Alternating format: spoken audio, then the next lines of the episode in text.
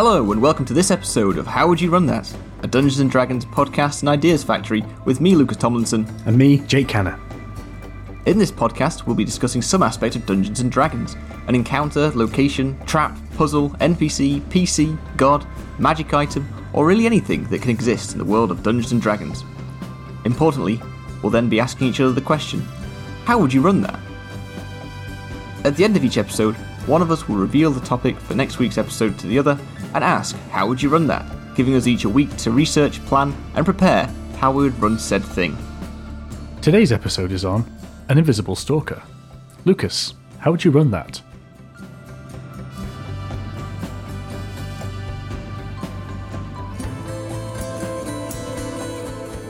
Do you want to hear something cool? Always. Is it pineapple? No, it's not a, not a cool word, but something cool. Well, I say it's cool. Is it cool? Yeah. I don't know It's cool. Do you remember? I'm building it up now. Do you remember Stephen Mulhern? Yes. Yeah, right. I today at work watched uh, an online sort of um, how would you describe it? A series of seminars that was presented by Stephen Mulhern. Interesting. Is this what he does in between children's TV shows, Ant and Dec, magic shows, and. I mean, it must be. Yeah. It must be. This this is his grown up job, you know. That was his younger Stephen Mulhern job, and now he's got a, a job where he talks to like life coachy type people and people that have, you know, written motivational self helpy stuff. And uh, he chats to them in between their uh, their virtual sessions. I mean, you say grown up job. Not six weeks ago did I see him in upsettingly tight hot pants, spray painted head to toe gold, making pretty hefty innuendo on primetime Saturday night television. What was that? That was Ant and Dec. Oh, Stephen Mulhern was on. Oh, of course he does that, doesn't he? Yeah. But okay, so when he's not doing that massively public childish job, his grown up job is life coaching or talking. Was it talking to life Yeah. coaches or what So was he doing? he sort of introduced the day. It's like a, a couple of days event thing, and Yeah. you know there there are different people you know talking about the various things that they are motivational for or whatever. Yeah. And he did the introduction at the start, and he did like the in between bits, like "Oh, so good to see you again." Like that's really interesting. Here's some Q and A with our live audience, um, and did all that sort of spiel in between. And Wow. Like, okay, I guess I get all right. So you've got me. He's on Saturday night. Yeah, still Saturday Night Takeaway.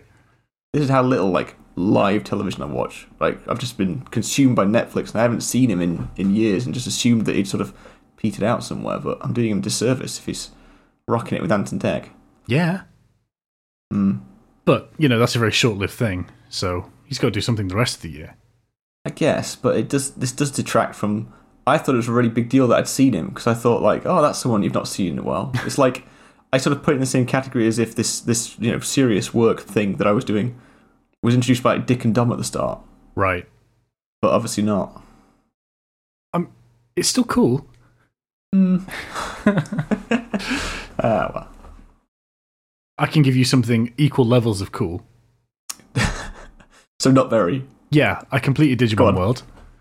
Well done. Thank you. 100% Max that out. get all the Digimon to the town. Turns out it's one of those games that never finishes, so that was cool. You No, like wasn't end video when you beat the bad guy, isn't there? Yeah, so you can beat like the main bad guy, Analog Man, spoilers. Uh, but you can beat him at any point after you've got like 50% of the city sorted out. Yeah. That's when the But there's no there's no completion extra bit. not to make it all a worthwhile. sausage. No, you, you beat the bad guy. You get a little bit of FMV, which in the year 2000 was big fucking deal. Um, full motion video for any of you new children, and that's that's fine. You see your character get like sucked back into the real world, and they're telling their friends, "I was in the Digi world," and they're like, "Fuck off, you were, you prick," and they go, "Oh shit!" And then Mame turns up. And he's like, you, you must come back to the Digi world. And he's like, see you later, guys. He gets his cool book out, says some like quips, jumps straight back in. Guys is definitely a cool word. Guys. You got to say it with like one finger pistol. Yeah, I did the same thing. Yeah. So you dive back in, and that basically is like the continuations, and you still got City to do, but you've accidentally completed the last boss, and you want to go back and finish. Fine, lets you do that. Anyway, you go and get all the Digimon, and that's it. Nothing happens. You just get this consistent message, which is, well, everything's cool now. Better let your Digimon die and get a fresh one. Like, And you only get that if you go to the guy and talk to him. There's no like No. prompt or anything. It's just like it. It just happens. Yeah, the only way you'd know you'd finish, and to be honest, if you were doing it properly, which I was not, if you're doing it properly as like an 11 year old child in the early 2000s, you would be religiously going back to Jijimon, the one that looks like a mop, saying, What now? And he'd be like, There is literally nothing more you can do. The city is fantastic, he says from his baked bean can house. But Yeah. he's really bigging the shit up. Anyway, long story short, finally finished it. Nothing extra special happened. Kind of a letdown. Oh, that But sucks. the nostalgia trip of playing it was really good fun. That's good. I guess that's always a sort of double-edged sword of going back to things that were great when you were a kid because Yeah. you relive it, but then at the same time, it's like, well, you know, you you've sort of put it on a pedestal somewhat, and it's hard to live up to that expectation of what it was before. That's it. I remember enjoying it for the gameplay, and the gameplay is the same. So apart from being quite slow in terms of like loading screens and just movement and stuff, well, you can speed that all up with emulators. That's okay. So Yeah. you can get yourself up to modern speeds, and yeah, it was good. Good fun. Would recommend.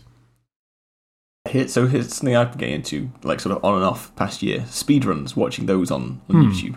Rather than actually playing a game or buying a game, you know, straight to the speedrun, you can see the best bits. Ten thousand times, yeah. Have, have you seen have you seen a speedrun for Digimon World? No, It's got to exist. it's got to exist. To be honest, I mean, I wasn't trying for a speed run, but I'm not going to lie. I got like the No, no, first no. Uh, thirty percent within like one day of my Digimon's life. I thought that's pretty good going. but that's because I know where all the the things are and what you have to do, and there are certain trigger events that take time that you can't do. But yeah, the hardest I was on like ninety percent for ages, and the hardest thing was having a shit enough Digimon that would become Numamon, which is that Mm. sort of like alien looking goo Digimon Green that thing. poo around, green thing with eyes on stalks. You need him because he's the slippery one that can fit inside the teddy bear costume that lets you open the door in the Lego mansion. I remember when we were younger, we had a save, or you might have had a save, where we were too good at Digimon Tamer that we couldn't get one of those crap ones. Yeah. So how did you reverse your goodness? Um, I googled it, and it turns out if you just neglect your Digimon but let them shit in the toilet instead of on the floor, that's enough. You just need to not overtrain your Digimon, have relatively pants stats. Games are just so different now to what they used to be. You could never like how how long would that have taken to get like to fill your roster, everything? That would Yeah. just it's nearly impossible. feels like a time where you would have bought a game and that would be it. And I remember that being the case. Like, remember, you get a PlayStation game, it would be like 20, 25 quid, which was the absolute fucking earth. And then because we'd either maybe read about it in a magazine, possibly, or you're just going off word of mouth or what cover looked cool, that was you picked the Yeah. game, you bought the game, you had the fucking game, so you had to play it. And there wouldn't be another game for it feels like months, you know? Mm. So, yeah, keep going back to them and keep sinking hours and hours and hours in. But honestly, I don't have a proper answer for how long it would take to do legit. No, no, I wasn't. I wasn't asking like. Uh, No. I wasn't trying to get an estimate time from you, Jacob. Just, Oh just, no, uh, no, not at all. I don't even know how long I put into this one. It's probably about six hours, which is respectable. It's not too bad. Yeah, that's not so bad. How about how about you? Apart from reveling in Stephen Mulhern's glorious glow. Well, you've you've taken that from me already. Um, I guess what's what's new with me? Don't know. Got a haircut yesterday, first time in six months, so that's wild, exciting. wild. Um, I timed it terribly with lockdown starting just after Christmas. I sort of I was ready for one like mid January, Hmm.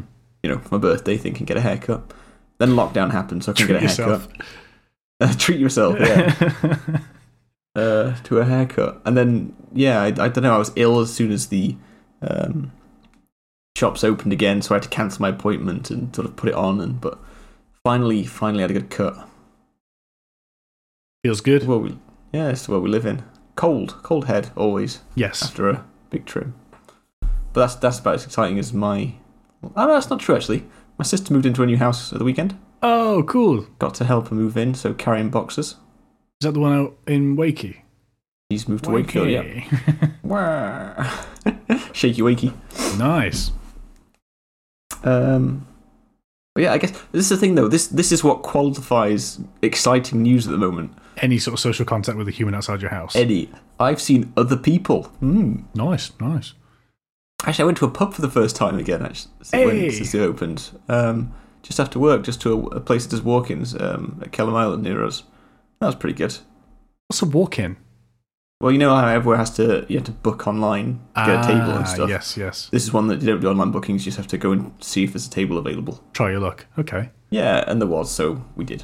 But it was it was the like Kelham Islands. There's quite a few pubs, and um, we, had a little walk around first because we were going to go somewhere else, and um, it was the only place that was open on Tuesday. no way. So, well, again, it's just it's just I guess it makes sense. It's not as busy, Hmm. but I don't know. It's just still still weird. It is a bit, isn't it? I feel like we need to get to summertime and things will start feeling a little bit more regular. Yeah. Have you gone to many places? No, I've been to one pub for a friend's birthday a couple of weeks ago. Oh, that's nice. But that was cool. Like, he booked it as soon as it was available to book, and he's like, "We're going to the pub. Who's in?" And then had to try and find. Uh, it wasn't difficult, but you know, get enough people to fill the, the Yeah. booking up. I booked it. We're going. Uh, let's do it. And to be fair, it was pretty good. It was all right. Yeah, nice. Yeah. Cool. Reviews. I'm gonna amp up your life and turn your excitement dials to like eleven. Invisible Stalker, tell me about your session. Aha. Right. So, I've read the words in the book properly this time. Outstanding start. I know. I've got a good track record for things from the book. For people maybe don't know what Invisible Stalker is or haven't looked at that page of the Monster Manual for a while, uh, page 192, the Monster Manual, uh, an Invisible Stalker is an air elemental that's been summoned from its native plane and transformed by powerful magic. Its sole purpose is to hunt down creatures and retrieve objects for its summoner. When it is defeated, or the magic that binds it expires, an invisible stalker vanishes into a gust of wind. So main things I've picked out from this. This is there's, more information about about it as well, but like I'm not going to read the whole thing off. But the main things are: it is summoned by someone. Mhm. It will do what they say until it gets maybe paraphrasing here until it gets pissed off that it has to be enslaved by someone else. Yeah. At which point it doesn't, it can't rebel against it, but it will follow the instructions to the letter in an attempt to try and break free of its bond or mess up its request for the requester. Sure, it's looking for the loophole, like monkey's paw wishes sort of thing. Yeah, it's it's it's invisible. It's a little bastard, isn't it? It's it's and, and that's what that's what I sort of focused on. Like it's the, it's the invisible bit that I thought, how is that going to be interesting, or how could because I'm trying to make it the focus of whatever we're going to build around it. You know, as, Right. as as we sort of do, and I want it to be really like I want to put this on the players. Like this is invisible. It's not a case of you know where it is, roll with disadvantage, right? I want hmm. them to think about how they could practically make it visible in some way or, or, or combat it in some way. So, rolling it back, rolling it back. The main idea is there is a maybe a bit Game of Thronesy. mm-hmm. There's a kingdom made up of lots of different families, and there's like a main royal family.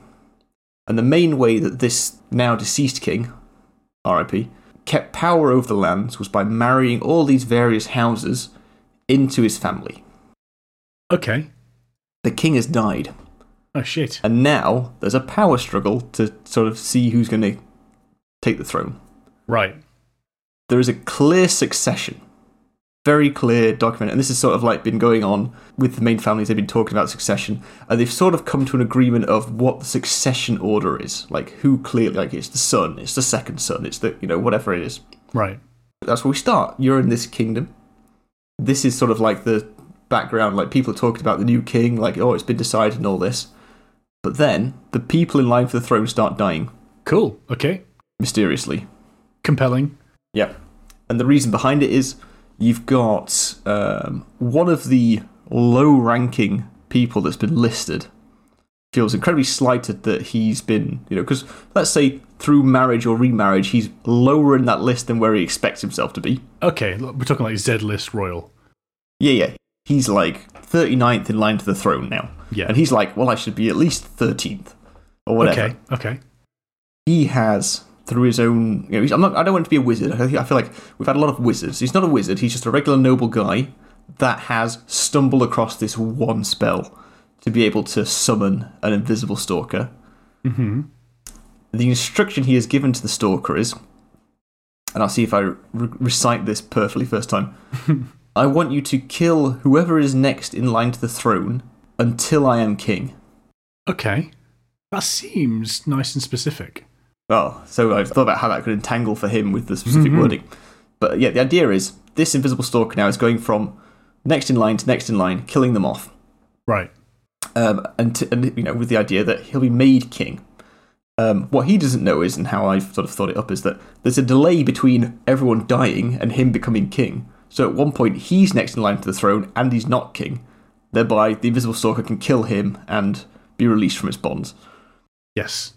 One step earlier than it would normally have been, but it's still Yeah. sooner, and that's the sort of thing they do because they're vindictive, pissed off Exactly. things. And these people are all over the kingdom, so the stalker flying around, like it's taking Yeah. a bit of time. It's you know, they're described as um, like re- very reluctant in performing their duties. Okay. Um, like they they can't like act against things that they've been told to do, but you know, very reluctant. Sure. I guess they're invisible, so you can't see the, the sort of like you know rolling their eyes and uh, you know like I'm imagining like like Gromit from Wallace and Gromit, those sorts of expressions, you know. I mean, that's a very fun way to play it. Yeah, I mean, it's invisible. You don't see it. It's just via head cannon. Yes. Um, so that's that's the the story thing that's happening. Okay. How I would run this f- for players is, you know, they're in that kingdom, they're near that kingdom, whatever, and a boy stumbles across them, or a, oh, it could be a girl, I guess. I'm thinking boy because I'm thinking of old school kingdoms where it's always the the male heir. Yeah. But you know, basically, thirty sixth in line to the throne stumbles across them. the party. Yeah. Right. And he is looking like disheveled and like, you know, if you were to look more closely, you'd see that he's wearing very expensive clothes, but they're dirty, torn, old. Like, and he's like scared and just like out in the middle of nowhere. Hmm. Turns out he is, like I said, higher, like 36th in line to the throne. So he's like a few higher than our bad guy. And he is running because he's scared for his life. He's seen various members of his family being picked off by this mysterious curse Yeah. um, and he is trying to escape it because he never wanted to be king. He's nowhere near the throne, but it's getting closer to him, and this curse that has befallen everyone before him, he's that's what he's scared of. Uh, Yeah. And as he stumbles across the party, he beseeches them to help him in whatever way they can.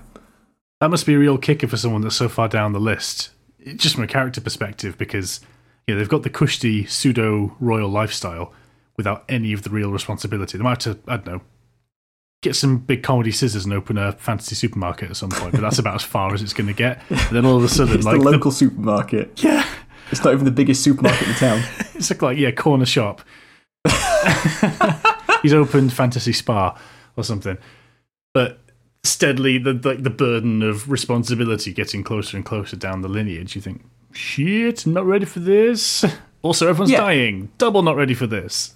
Exactly, and this is affecting everyone across the land again because the family is so well married out and Right. Oh, On the time it would take for the news to travel and coronations to happen, no wonder it's taking time for people to become king, regent, queen. the small folk are talking about the curse that has befallen the family, and you know, the, the you can extrapolate out from that. Whatever, say there are rumours that the king was murdered, he didn't die. You know, that could be true or not. Yeah. The family has done deals with devils. You know, there's, there's some, by some way some curse has come about, and that's what's happening. And he and he is genuinely afraid of the curse because he's heard of you know his second cousin who was also scared, locked himself in a room surrounded by guards.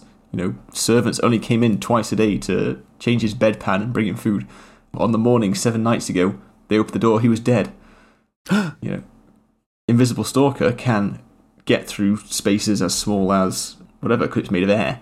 Yeah, it's the same rules as an elemental, isn't it? It can pass it like an inch or something silly like that. Yeah, exactly. So so um, it can get anywhere and it's invisible, and nobody knows that's what's killing people. But he knows certain information about it that when he stumbles across the party and sees the big adventurers, he can inform them about you know this invisible thing that is killing people. You know, he can describe some of the defenses or, or, or precautions that it's overcome, like being locked in a room with no one else in it.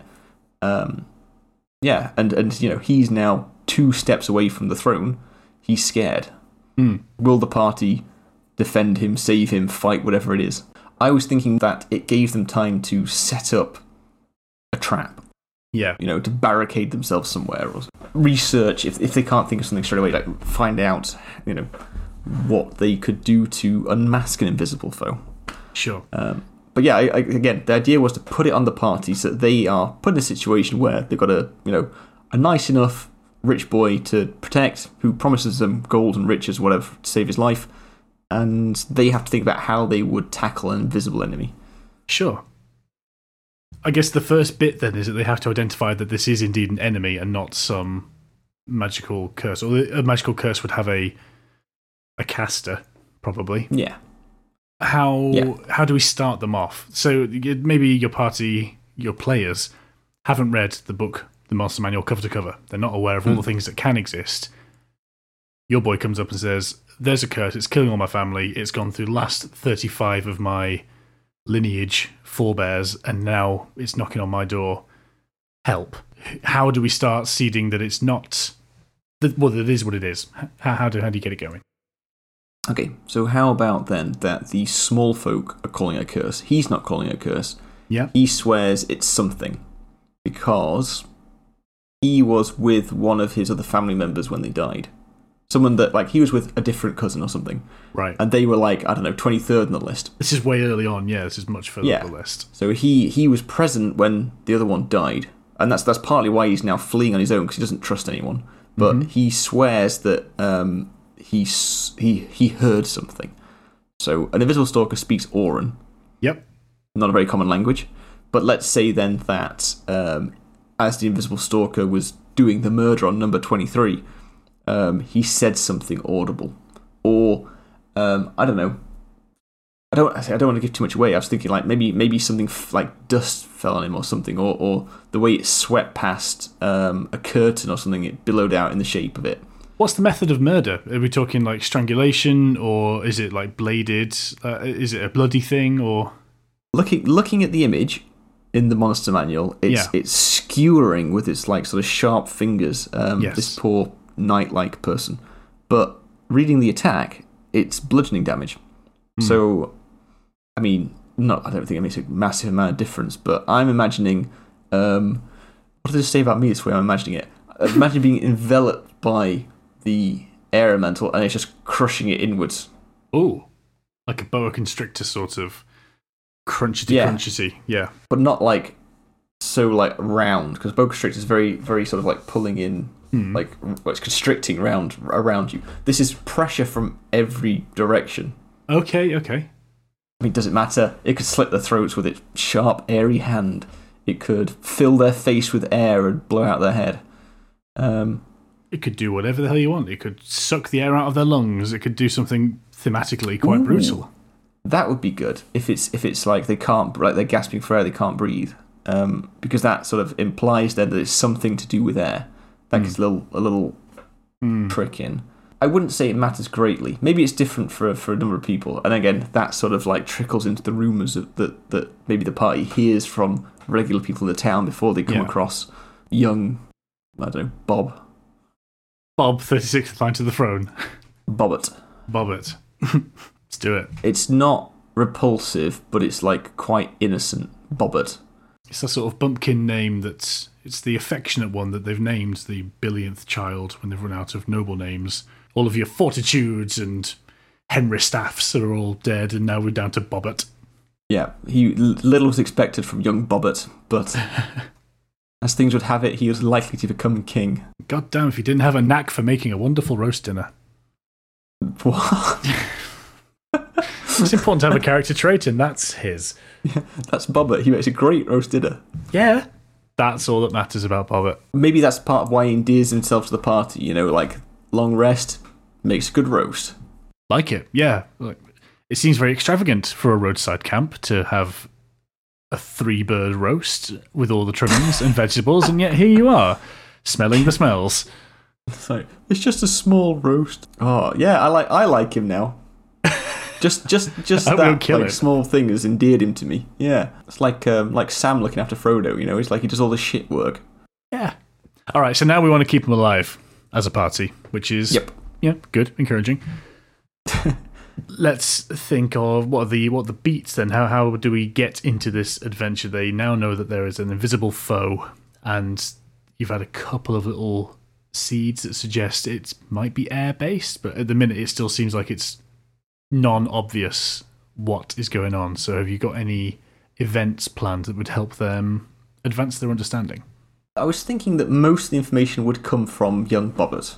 That Okay. he, you know, in his fear, um, you know, and because it's his family, has received word of all the gruesome and grotesque ways that you know his family members have died.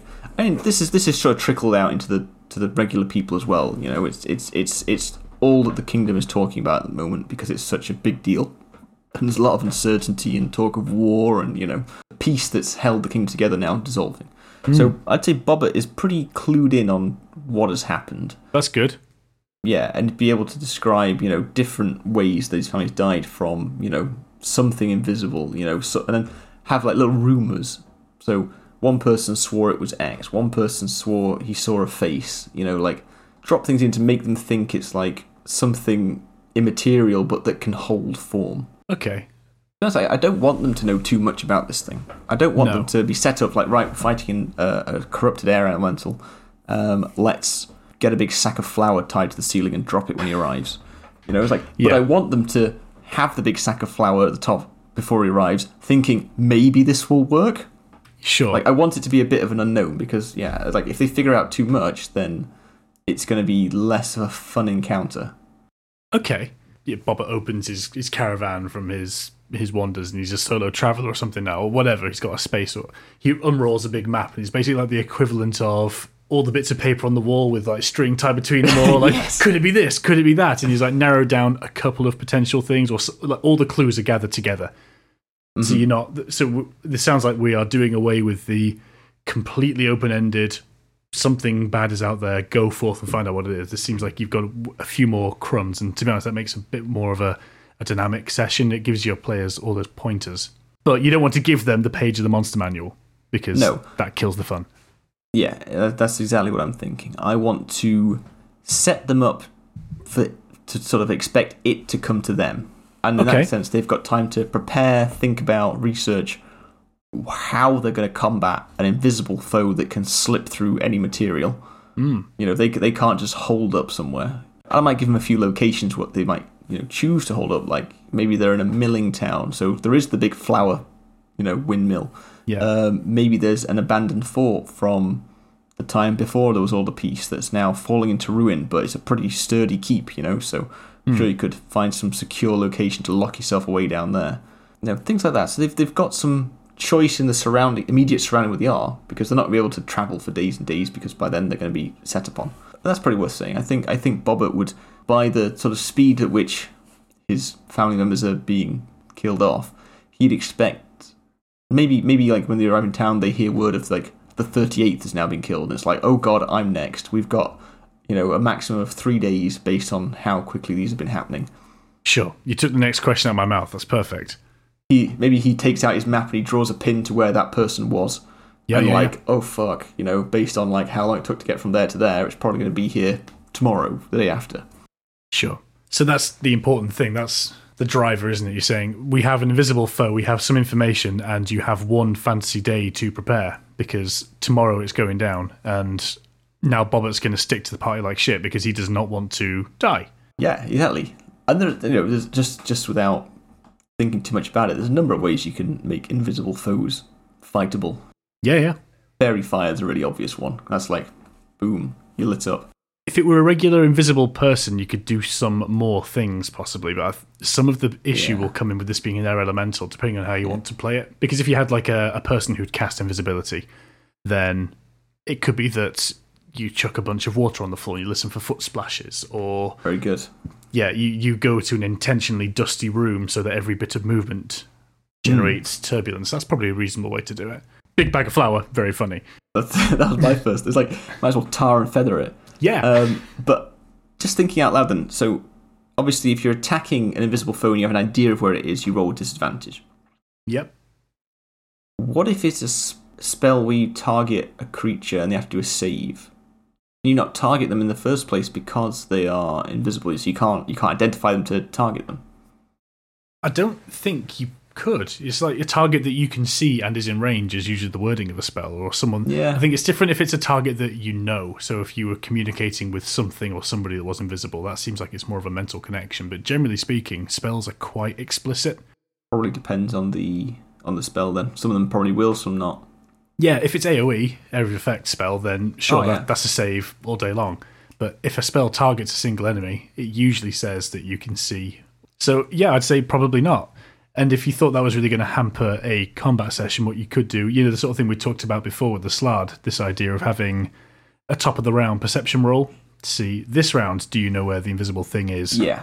This round, you know where the invisible thing is. Just to say you had a party full of casters and they had no idea where this thing was. Or like rangers wanting to fire bows and arrows and stuff like you can't just blind fire into a room and expect to hit something unless you had some idea. So there we could do some other shit. You could set up a bunch of um, chimes, you know, like your classic campfire uh, s- sound defense, you know, cans on a string. Yeah. You do some works. things like that. You, if they set up enough of those things, you think, okay, well, you've you've covered maybe your battle map. You've got this area of the room covered with a sound thing. You've got this area covered with dust. Your Faerie Mm-hmm. fire is this large. So, provided it's in one of these spaces, you could roll with disadvantage. But if it's not in one of your detectable locations, you shit out of luck. You can't target it. And I guess that then, if the party doesn't prepare well enough, and Yeah. you know, there's some obvious way into the room, a window that they've not really thought about or something. like, so, you know, like they're all, Yeah. they're all expecting a humanoid to walk in, then little Bobbert just starts like asphyxiating or something, like, Yeah. and that's sort of like the trigger, and then you know it's around him somewhere. That you know, That's the interesting thing, isn't it? This is when we talk about the kick down the stairs route. Is that, Mm. okay, you haven't planned well enough. Robert's now being murdered at, but you still want to give them an opportunity to react. So that would that would maybe trigger your combat or do something. Yeah. But I think that that's a surprise round for the Invisible Stalker. yeah, At which point, Bobbert drops to zero hit points and starts making death saves, and then there's a timer on the rest of the action.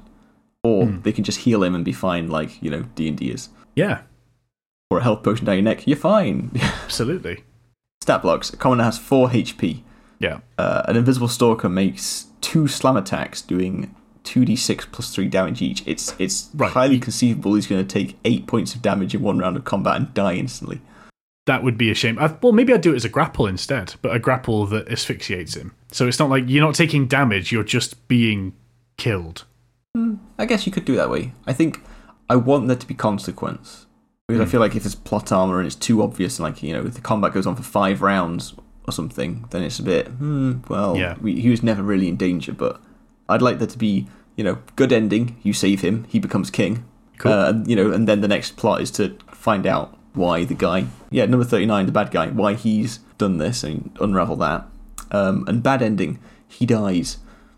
You know, and then you hear about the rest of the murders of the family up to this guy 39 who's the last one. Hmm. And then, like, oh, why is he the last one? Maybe that's something interesting to find out and sort of trail it back that way. during which time your invisible stalker has delayed the coronation through generating a massive storm to give him enough time to go and kill number 39 because fuck you very much Oh, I was thinking, like, um, you know, because he's because he's thought about the wording of, of the command and like, until I'm king, he Yeah. can still kill the guy that summoned him. Yeah Uh, at which point, because and again, this is in the wording of the in the monster manual, because this, the guy who summoned him is dead, like he's then released. then it's the release yeah it's not like an infinite string Yeah, so the line of murder would end with him. That would then be a big deal. You know, it's been a week now, no one else has died. You know, he was the last one. And then the rumours about him being some sort of dark magician or something come out, and the party follow it back and figure it out later. yeah Maybe we should name him. What's number 39? um do you want to make him sound obviously evil Yes, let's make him obviously evil because there'd be no reason for him to come up in any conversation yet. Because it's all been about the people that have come before. No one's thinking about who's later down the line. yeah but not as obvious as like rich the lich or something No. Well, again, he's not. He's not. He's not a wizard. He's just a guy that there was that's, that's found in a book in his library one spell. Fair enough you need like a draco sort of name where you know it's like you're clearly a bad guy Hmm. I want like uh, like Maleficent or but like something just mal Mal. oh yeah, Uncle Mal, second cousin Mal. um, and now, now I'm thinking Maurice. Is that the guy from the Crazy family? old Maurice. Yeah, that's what. That's yeah. Hmm. King Maurice. Never would have worked out. exactly. It's it's for the best that he gets murdered by his own hubris. Yeah, it's a great family of namers as well. Bobbert, Maurice. Like, is is there a strong? Uh, yeah. Hmm. We had Henry Staff. I quite liked Henry Staff. That was cool. Henry Staff. I was trying to think of the noble names, and Oh yes, of course. Hmm. Or maybe that's it. Maybe the names just get progressively worse as you go down the line. You know, if you get to like fifty, I mean, get to like fifty second, it's just like Al. You know, it's like two letter names. It's not even bothering with the rest of it. just like Charles three. Charles Not the third. and not even like I, I, I. It's just a No, number just three. number three. Oh, fantastic. Well, in that case, if that's if that's like how the names get worse, what was the original king who's just died? What was his name? If he's got the best name, is it? Are we thinking like Harry Potter good, like Godric is like ooh Godric Gryffindor, or are we thinking like something that sounds very um, like superfluous or or, or like uh, over the top? I want over the top, but I can't get Bon Swazzle out of my head. So Bonswazzle, King Bonswazzle. Wow, where the hell did that come from? I just I was trying to think of another word that's like bombastic and bumper da and I just got stuck on Bon Swazzle. Bonswazzle. It's not a very good name. I know, but now I also can't think of anything else. See, it's infectious. Damn it. Affectionately known as Bonswa. Bonswa. How can you make that a name? King Swazzle? Bonder is the big part. Like that's the the Bonder. bombastic, the bar, the bar, the, the, the- it, that's the plump mm. and round and Baratheon sort of name about it. Right. Bon- King Bonswazzle has died, which has set the sequence of events in place that uh, has led to where we are now. Okay. Cool. So, I guess what else do you want to know about the plan? We've got a gap at the minute between the party meeting um, Bobbert and doing the fight. So Yeah. they've got one fantasy standard day in which to prepare. You gave a couple of clues as to the sort of stuff they might do, but DM wise, have you got any sort of set pieces in mind for what they should or could do? Yeah. So basically, within a, a day's travel from where they are, they're just outside of a small town. Um, so it would make sense for them to go to the town rather than stay out in the woods. I would expect question mark. Maybe they do stay in the woods, in which case you know there's just more directions for attack to come. And again, this could be information that Bobbert gives them. You know, like you know, oh my whoever whoever with a slightly better name than me um, was out in the open, like in a carriage, and you know was killed. And no one no one was seen coming or going Yeah. um, you know, trying trying to deter them from being outside. Maybe maybe he's really scared of being, you know, too far away from civilization. Like it's safer with people around. You can do it easy enough, I guess, with everything that it's not a railroading tactic, but everything you want to dissuade your party from doing. Bobbert's got a relative who's died as a result of that course of action, Exactly. and he can flick through his pages or his his big roll or his you know, twine across Yeah. the wall. Sort of, oh no, but Graceless died as a result of being she was in her carriage and she thought she was safe on the road and it still got her but then France Pants died when they went underground they thought they'd be safe under the, Yeah. the something and yeah all these different things that you don't want people to do Exactly. And if they think of uh, 35 different plans that you as a DM don't want to do, then, like, to be honest, they're doing really well as a party, so just give them one. Um, Yeah. But yeah, you can dissuade them from doing different things by, by throwing up ways that someone's died. Um, but yeah, this this small town, it's a small milling town, so we've got like we've got our our flour mill, yep which you know I'm going to Cool. make really clear. You see, as they enter town, there are people carrying sacks of flour. You know, like it's it's clear there's a mill with flour because I just keep wanting to say the word flour now. Yep, you walk through the fields of wheat with Theresa May dancing through them. There's a haze across the city as the, the flour dust is constantly in the air from a big busy day at the massive fucking mill. Yeah, that's one option. then we've got the uh, the aforementioned crumbling keep. So an old stone fortress. Um, there's not much. It's been picked over over the years. You know, there's not a great deal there. It's mostly teenagers that dare themselves to go in there and spend a night. Yeah, it's sort of like, oh, it's the cursed place, you know, but it's not really. It's just, yeah, teenagers, graffiti, that sort of thing. Um, but still, you know, a lot of the, the, the construction is still intact. So if you, you know, if you were talking to the people in town about where to where to hold up, you know, you might be persuaded or it might be, you know, recommended to go there. You know, it's like it's the old fortress. It's still sturdy enough. You know, that's where we would go if we were in any danger, which we're not because it's fine unless war comes, which now we're scared of because of the political unrest in the country. Yeah. Okay. So that's something that the town sort of got as a, an idea in their back pocket where they would all go and hold up in case Yeah. of crisis. Cool. And again, because because animosity is building between the main families in the in the kingdom, minds are sort of going that direction anyway. Maybe maybe as they walk past it on their way into town, like workers started to repair it somewhat. You know, so there's like scaffolding up, and uh, you know, it's something that the town is actively doing to ready themselves should uh, things turn for the worst. And then otherwise, I guess I would have. And this is a cop out, but it's not a wizard; it's a druid.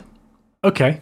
Right, some incredibly low ranking local druid is also on hand in town. Like, just by chance, he's also there in the inn. You know, like, he doesn't, he spends most of his time out in the wood, a circle of the forest druid, but, like, he comes to town now and again, you know, to do a bit of, well, social interaction. Um, and he would have some knowledge of, I don't, I don't want to say the word elementals, but he'd have some knowledge of invisible creatures. And, like, I think I'd put him in there as, like, a bit of a spanner in the works. So he talks about fey creatures. He talks about tricks, like and, and and spells that can manipulate the mind to believing something is invisible when it's really not. You know, like things that affect your memory. You know, and perhaps that the um, the tales because they're so different of all these of all these murders. Sounds a bit fey to me. Yeah, like manipulating people's recollections. If party encounter him and, and talk to him, then he could sort of sow doubt in their mind as to what it is. I think that'd be interesting. Oh, and again, I'm building all this to this one scene where the party are just waiting and they don't know what the fuck is going to happen, but they know something is going to happen. Yeah. I think that'd be really funny. It'd be funny for me, and that's you know, as a DM, that's that's the most important part of the whole thing, right? Absolutely. Got to be fun for you, You're a dungeon master, not the dungeon loser. dungeon bitch. Okay. A slightly more mechanic question then that Hmm. just leads on from what you said there. Your party have set up in a space of their choosing. They've put up traps of their choosing. We'll probably talk more about traps in a bit. How do you set things going? Like, how do you? you- You're talking just there about that that moment of anticipation. How do you generate that? I think I'll let them set it up and let them talk about it because I, th- I imagine this is going to be like a, a big. I mean, it's anything like to go off my place. It'll be a big discussion about what to do, and it'll go round Yep. a bit, and you know, like it'll take it'll take a fair bit of like real life time to decide on the course of action.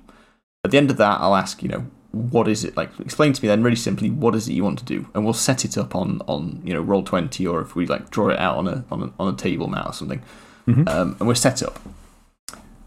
And then I'll ask them all what they're doing, and they're like, "Oh, I ready my bow at the window," or like, "I re- ready to cast a spell," and like they're all like ready to pounce.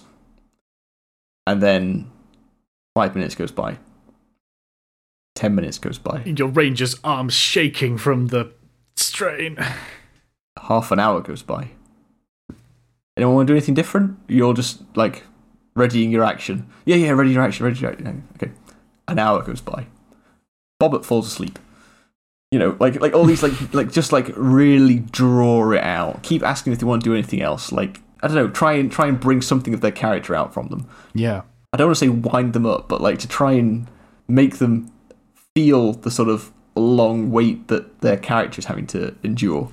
And I'd say I'd say it's probably going to be three or four hours before anything actually happens. Mm-hmm. And then depending on what defenses they've got in, you know, if they've got something that, that's going to be triggered by the invisible stalker or something, then that's how you would do it. I'd describe the the, the chimes jangling or whatever else it is. You know, there's, there's no footprints. It's it's going to fly in, but the invisible stalker isn't bothered about being found. It's not doing it discreetly. It's just this is the way in. Whoosh in, strangulate Bobbert. Job done. And and that's that's basically it. Like I think I would I would really slowly draw out like you know. 10 minutes happens, and then depending on the setting, you know, maybe they see a little rat scuttle by, you know, and then maybe they then start thinking about, oh, Release. Pyong. exactly, is the rat going to transform into something? Or um, if it's the, the mill, maybe the wind creaks, like, you know, like clouds part and moonlight starts shining down. I don't know, just things that happen while you're while you're sat doing nothing for hours at night. Um, with the sort of implication that something I'm saying might be relevant. Ooh. Yeah, you're on high alert. Yeah, like so the rat scuttles in. Like I shoot the rat. I cast my spell that I was preparing at the rat. Whatever. It's like, yeah, you. the rat explodes into meaty chunks. um, you know, it's like mark off your spell slot. You know, I'm not. I'm not saying like you know like jump scares and stuff, but like yeah, things No. things would happen. Like really mundane, boring things while I draw out this this series of four hours that they have to do something. Maybe Bobbert gets bored, doesn't fall asleep, and like you know wants to play cards or something. Um, Yeah. I don't know, like some sort of in like yeah, he's he's getting a bit like antsy and just wants something to help him calm down. So he gets out his fantasy weed. Fantasy weed, Yeah. yeah, And maybe in a puff of smoke, you just see the grip of a- an invisible hand coming through. yeah. If someone if someone is spending the time just watching Bobbert, Hmm. like rather than the entrances to the room, You could have some fun, but I think you're right. It's- It's down to, to some degree, your party and how much RP or how much anticipation you can load them up with and how jittery and on edge you can get them. This would be where I'd be like, I'd be building the music, I'd be getting really close to the microphone from doing it online and just really saturating the sound. And yeah. Yeah, that's that's how I picture it. And then yeah, if they've got something good set up that will help them detect it before it comes into the room, that thing will happen. And then the party is on alert. There's something invisible in the room with us. Then what? If they don't do anything sufficient to stop it, then yeah, Bobbert starts getting strangulated or collapsed to the ground with a thud. And then there's still something invisible in the room, and Bobbert is dying. Mm. So you know, then it's then it's combat.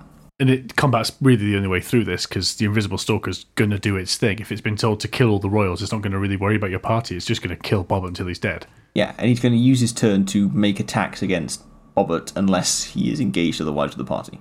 Yes. And that's entirely on theme for the invisible stalker as well. Yeah. There's a high chance Bobbert's not going to make it through this encounter, Yeah. which is sad because he makes a mean roast. I mean, that's that's the consequence if they don't. I don't know. I don't want to say if it's you know, it's their fault if they don't prepare well enough. It's like you know, have a good enough idea, but like, um, I, yeah. I, again, I don't, I don't want him to just live. Like he doesn't need to because No. I don't know. Would that be difficult then if they're friends with the king? If like you know, in a in a month's time he gets proclaimed king and it's like, yeah, we saved your life, so give us everything we wanted ever as a level It three seems party. like it would be very handy for the king to owe you one favour. That's a good way of doing it. One favour. But he's incredibly difficult to come by. He's now surrounded by, you know, because basically a lot of his family's killed off. Everyone's just elevated in status suddenly. We've got a new level of nobility in the kingdom. Mm. And everyone wants a piece of Bobbert. And of his roast chicken. Well, he doesn't roast his own chicken anymore, which saddens him deeply. Oh, no. No, he's too busy for all that. But yeah, oh, I do like that. The idea that the king owes you one favour. Because then it's like it's like a wish spell. It's like, what do we use it on? What are your capabilities? I wish for you to cook me one last roast dinner, or I wish for you to grant me access to your teleportation circle that you now have, or I want everything out of the armory. you'd be like, no, like favors within reason. But sure, here, you are with ten great swords. Enjoy them with your Regular. two arms. Yeah, Is Bobbert going to um, turn heel and just like pretend like it never happened? Like Ooh. such a craven story if the new king can't get out, you know, like if you if if I grant or maybe even that, if I grant you this one favour, you can't secret. tell anyone. Yeah, yeah, yeah. One second, the cat's meowing like crazy. Let's talk combat then, because that is how this is going to go down, one way or another. Yes. It doesn't really feel like there's a way around it, which is cool. That's fine. It's good to know how things are going to go. But this thing is an air elemental by trade, and so is resistant to everything other than magic. It's resistant to a lot of things, but it doesn't have too many hit points. Like 104. Well, I guess with resistance, that's a lot more. Yeah, you could almost. I wouldn't double it necessarily because you're going to have some magicy people, Yeah, exactly. possibly have some magicy items, but I'd say you could add another 50%. So you called it 150 hit points. Yeah, you could. I think I think I'd probably play it as it is, see how the combat's going, and then uh, a really cool rule that I saw before about um, about how to run combats. Like rather have a creature left on one hit point for ages, and then like the last snip kills it. Is Yeah. working out from the number of D whatever hit points it has. Work out what its lowest health range is and its highest health range is. And then when you've got that, so this is what? 16d8 plus 32. So it's at least 16 plus 32, and at max, uh, 8 times 1666 plus 32. So, you know, that's, that's the range of health it has. So basically, once it's within its range, you just pick the opportune moment for the combat for that creature to die. You know, Yes. and that's that's a lot of work for if you've got loads of creatures, like knowing the range for each one and like decide. Yeah, you, but if you if you prep for the combat beforehand, you can do it. That is a um, crazy. I've never really. I've heard that rule before. I've never really considered it for something like this, where it's like that health range, 160 down to like 40. That's a huge range. If Yeah. you happen to roll really shit dice. Yeah. But um, Yeah. I, I like the idea of knowing the range because then, like I said, Hmm. you can just pick the best, like, combat or thematic story, whatever reason, point in the combat to finish it. You know, it's like, Yeah. is it when the paladin brings out his massive branding divine smite and does like 16d6 plus 78, you know, whatever stupid crit damage it is? Yeah. Or is it when, you know, the fighter whiffs with his longsword and does like 1 plus 4 damage? It feels wrong, doesn't it, to give them the kill, the final like boop. Well, it's like if, if the players rolled that and they've rolled the one, they don't feel good about it either, Yeah. necessarily. So yeah, I think I think with this creature because it's one creature, and I'm thinking I'd probably pitch this whole thing at a lower end party. So it's quite a dangerous creature for their level.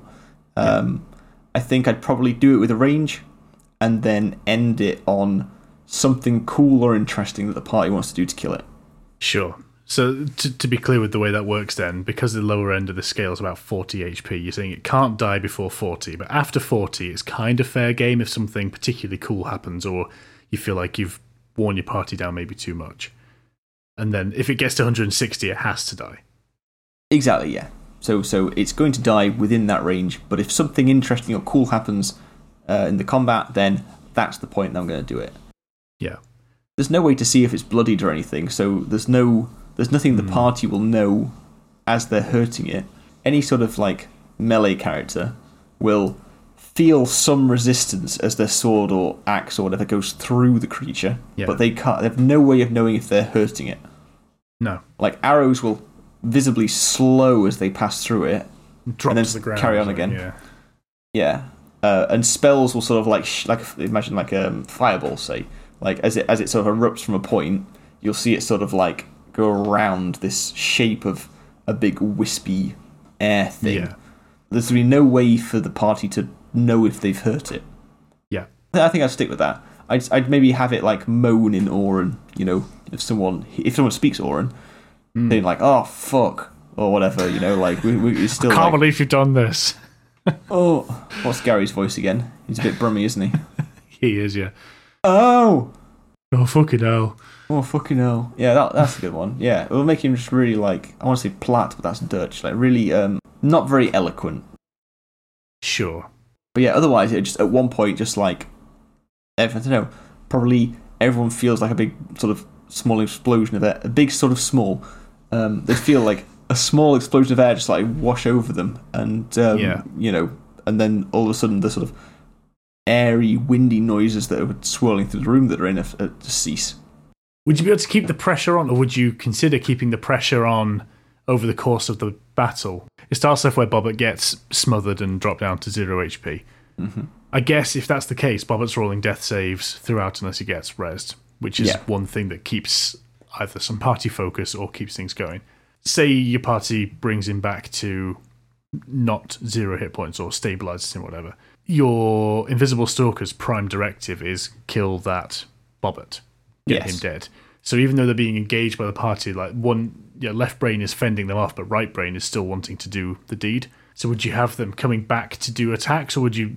I guess the question I'm asking is, would you be able to fully distract the invisible stalker with your party in battle, just for the purposes of mechanics, or would you have them trying to get back to Bobbert? I would say when at any point when Bobbert is making death throws, the air elemental is then leaves him and is engaging with the party that's attacking it. As soon as he gets rezzed again, Hmm. the air element, the, the, the, the invisible stalker will return to Bobbert and strike him down once more. Yep. And I'd say then probably whoever it is that's done the rezzing, health potion, spell, whatever, that's then the next target. Smart. So priority order for the invisible stalker is it wants to kill Bobbert, get him down to death saves, anyone that's healed him, and then anyone that's attacking him, and it'll keep it'll keep bumping up to the top of that list as Yep. the fight goes on. It's quite important to have that game plan in mind, and I'll, I'll mention again the website I said before. You know, the monsters know what they're doing. Yeah, There's a small excerpt on there on the Visible Stalkers. I was having a little look, but just the the principle in general of having a tactic for your your enemies is quite good. Otherwise, it feels like they're randomly choosing somebody to do some damage to. yeah, and then the temptation comes in as well. Like, oh, I know that that character is nearly on a death, like nearly down themselves. Suddenly, they turn around and attack someone else. You know, Yeah, you think would they do that? Why? I mean, if it was a a feral creature, probably not. If it was someone who was just trying to make a point, maybe they would. yeah, you know, someone with some sentience. So yeah, I was reading through this exact thing, and invisible stalkers are savvy assessors of their opponent's capabilities, but inherently constrained to their summoner's commands. So saying here, yeah, if they're told to kill one person, that's who they attack. Um, but spellcasters who do direct damage or generally wise them off would be next priority.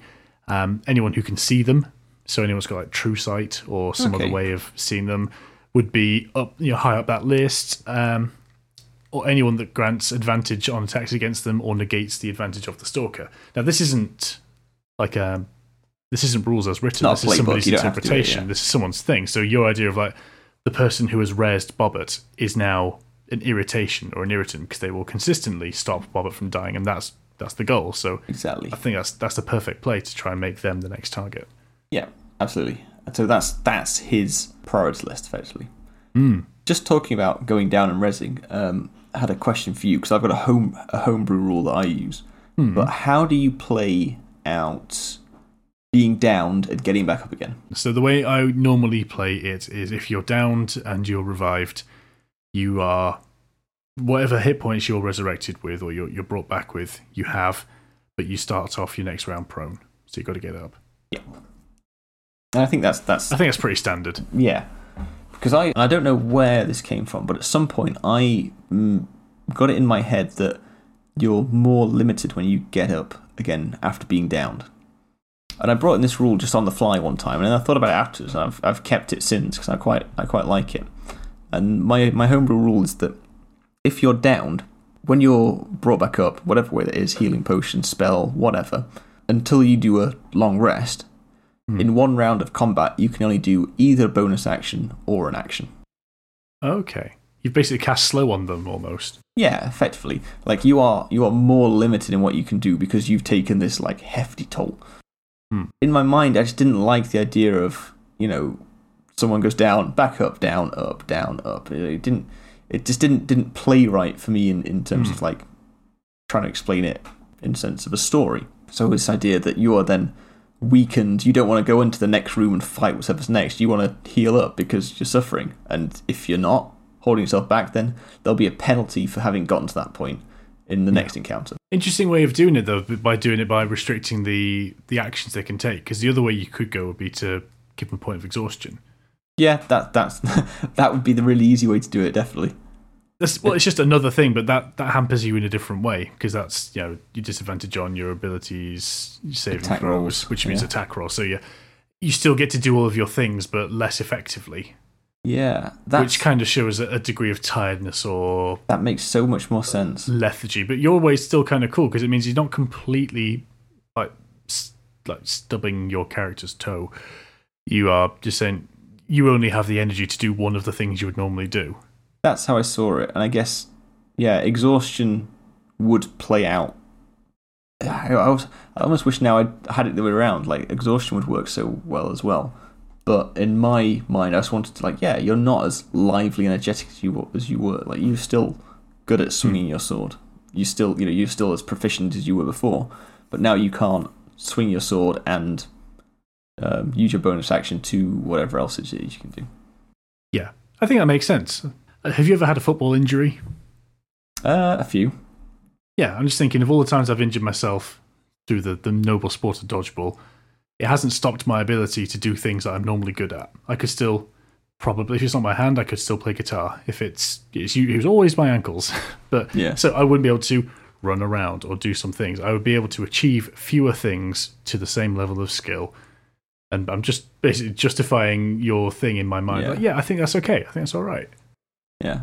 I like homebrew things like that though. Full full exhaustion might seem a little harsh, but if you're doing like a a bit more of a grimdark or a full survival style campaign, and you're doing encumbrance and you're counting spell components, Hmm. maybe yeah, do exhaustion. That'd be brutal. Yeah. I do like I do like using exhaustion, but I didn't think of it in that moment. The important thing is to be consistent, or if you think something was utter bullshit, revise it and just let your party know, like, we did this last time, Yeah. thought about it, going forward, we're going to do this. And generally, people are cool with it.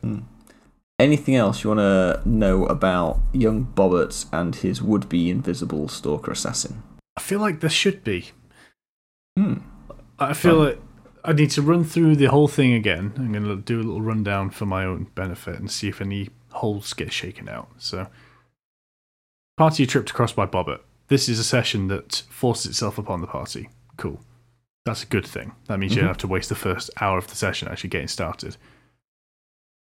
Bob's got enough information to provide a sort of a hook. Well, to provide a very real hook. Say, my family are getting killed one by one. I'm next. It's going to happen tomorrow. Cool. Um, Help me, help think- me. I'll give you money. Yeah, yeah. So there's the bit I think between there and going into the town where there needs to be probably some explanation or some conversation with Bobbert as to why he thinks hunkering down somewhere is the right thing to do. Okay, maybe he was already on his way to that town because, um, I don't know. Uh, Like you, you, you've, you've, you've given him a wagon, right? So he's like escaping on a wagon. sure. He's a young, noble person. He doesn't know where the fuck he's going. He got lost. Um, he was looking for, I don't know, some other relative in a bigger city that could maybe defend him better. Got lost, and now the town is the nearest place, um, and the town is definitely safer than, excuse me, than being out in the woods Yeah. because of XYZ family members that got murdered while on the road. Makes sense. Brill. Maybe maybe the murders on the road are all the more brutal than the murders in, you know, someone in their bed was just like gently put to, to rest or something. Mm. Whereas the people that tried to like like him tried to escape, slashed to pieces, bloody messes. Yeah, it was much more brutal. They've knocked Mm. down trees or boulders, crushed people because they had to be done in a hurry. Whereas, yeah, as you say, the sleeping ones, that's just put your hand over the mouth and good night. Hmm.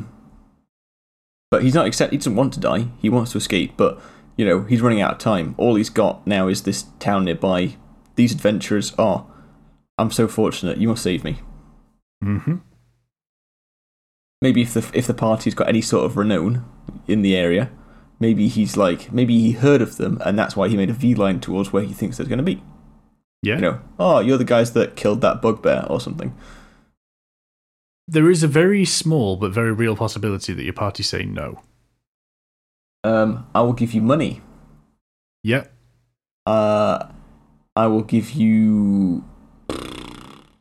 I don't know what. Ask well, rather than tell them what I'll give you, it's like, what do you want? I'll give you anything. I have Yeah, power. I have influence. I have money. I can get you anything you want. I'm about to be the fucking king, and I will not leave your side until you help me. You have to kill me to stop me. And by the way, I'm about to be the king, so don't do that. Uh, they- They're pretty powerful motivators, if you're honest. Yeah. So the party can have anything it wants, and they're like, "Ooh, fucking great!" You know, like what we're gonna have. Uh, well, I want a plus two longsword, and you know, it's like, what's a plus two mean? this one's sharp on both sides. yeah, yeah. of course, sure, whatever. Like, it's, a, it's and when you get it, it's a longsword with like the words plus two engraved in it or something. Here, it's a plus two longsword, just like you asked for. Spelled P U L Z T O O. They're all plus two. Plus two. Weird name for a sword, but okay. Well, all swords have got to have a name, right? Yeah, might as well be plus two. Well, I'm trying to think, you know, like, this is again just, well, thinking about fantasy things and making things up. It's like loads of things sound stupid until you give it to something and then that thing becomes memorable or iconic in some way. Such as, You know, fucking SpongeBob SquarePants, right? right? What a stupid collection of words. But now everyone knows what the hell it is. Yes. Fair enough. Yeah, good yeah, point. like uh, every everything's stupid until it's not. I mean, that seems like a completely universal statement. Well, if I say vague enough things with enough conviction, everyone thinks I'm really smart. Nice. I want that on a t-shirt. Yeah, so I think I think the motivator for the party is just maybe there is something the party is after or wants anyway.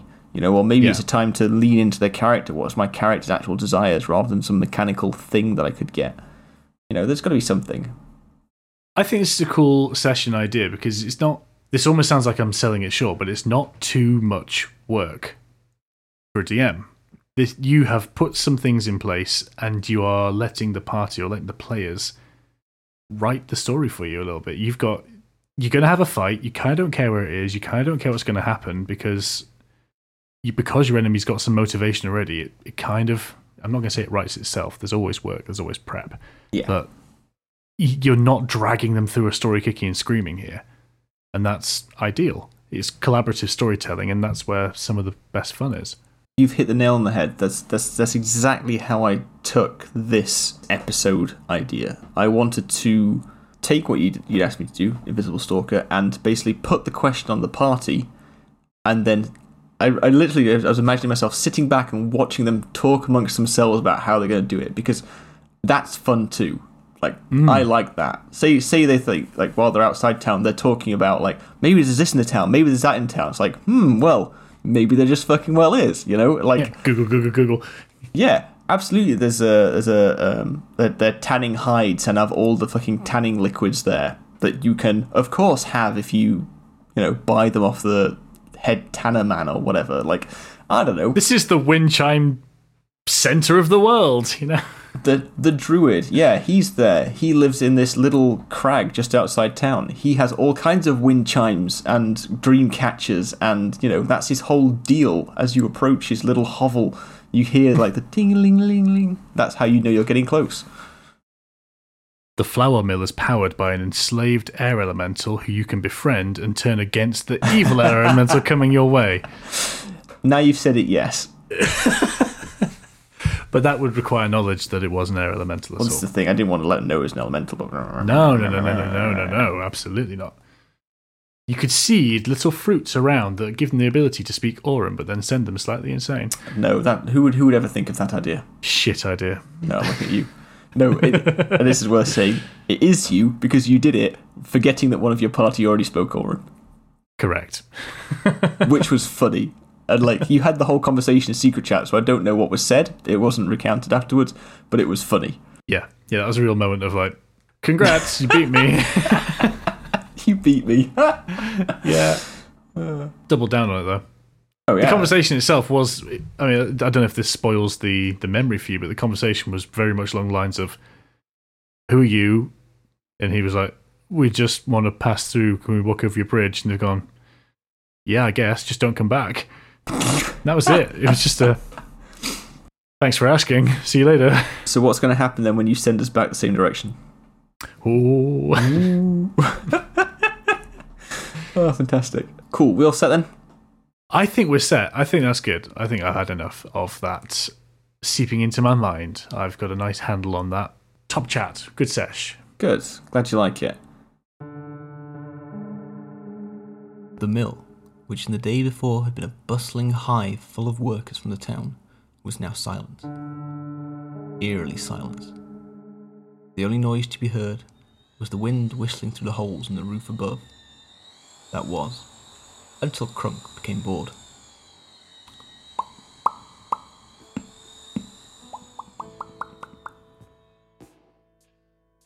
It was between two and what felt like seven hours into his fourth shift watching the young Bobbert, while the rest of the party slept. And he was beginning to wonder if the young noble was actually in any real danger, or if the curse that had befallen his family had grown as bored as he was with the young human. He was an exceptionally boring young man.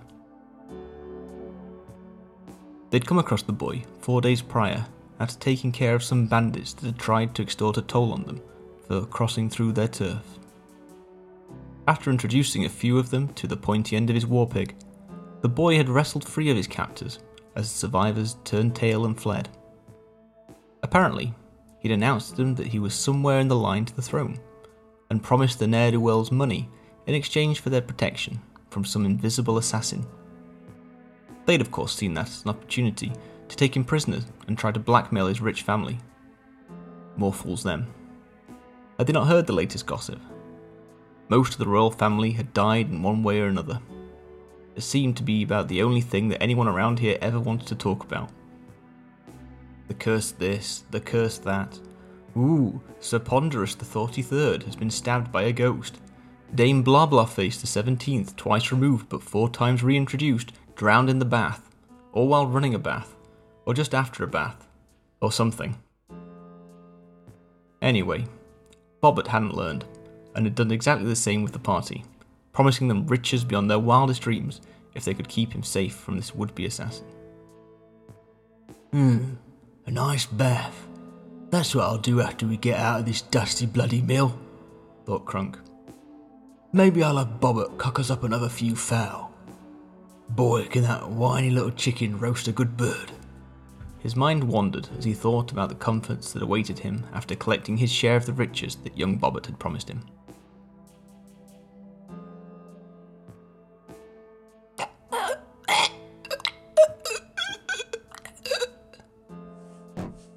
Crunk woke with a fright as he heard Bobbert's chair fall to the ground. Grabbing his war pick, he looked up and saw Bobbert floating some two feet off the ground, grasping his throat as he rasped for air. There was nothing else to be seen. Perhaps it was a ghost. Snips! Now! bellowed Crunk, waking the rogue as well as the rest of the party.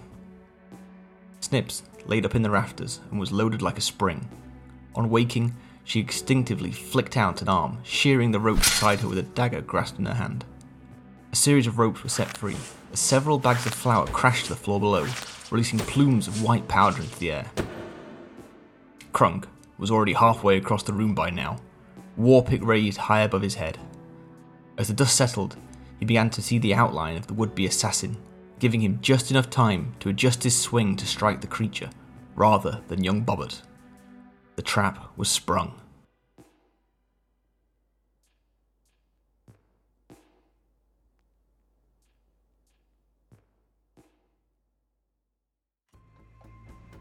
Right, you need to give me a week's worth of stuff to do. Homework time. Homework! Right, Jake. Hmm. For me. A pair of apprentice potion makers. How would you run that? Cool. Okay. But not just one apprentice potion maker, No. DOS apprentice potion makers. I'm going to have to steer away from the classic potion maker meme. You've seen that? No, what's that? It's it's an old bit of YouTube poop where I think someone's like discovered one of the first or one of the early um, filters or you know, uh, layers that sort of like warped your face, so like it pulls your nose in. But all it's actually doing is like a constant filtering. So if you put your head up to the top, your chin gets big, but then you move down, Right. your nose gets big. And he's just doing two characters where he leans forward and he's like the. Oh, potion maker, I must go on this quest to slay the dragon. I need your strongest potions. And he zooms out and is all like pins like, Oh, hero, you cannot take my potions. They're far too strong. And it's just five minutes of this back and forth, but it's it's some classic YouTube that I will link to you in a moment. I need to have a look at that. But Yeah. yes, these potions will not be too strong. Or maybe they are, but these are apprentice potion makers. So, without leading you astray too much, like, they are not fully fledged potion makers. No. Two apprentice potion makers. Two apprentice potion makers. Yeah, leave it with me. I'm gonna have a a little session planned for you in a week. Nice, looking forward to it. Thanks again for joining us for another episode of our D&D podcast. How would you run that? Please give a like, a subscribe wherever it is you get your podcasts. In particular, it'd be great if you could leave us some comments on iTunes and voice notes on the Anchor platform, anchor.fm. Spread the word, and we'll speak to you again next week. Thanks everyone, catch you later.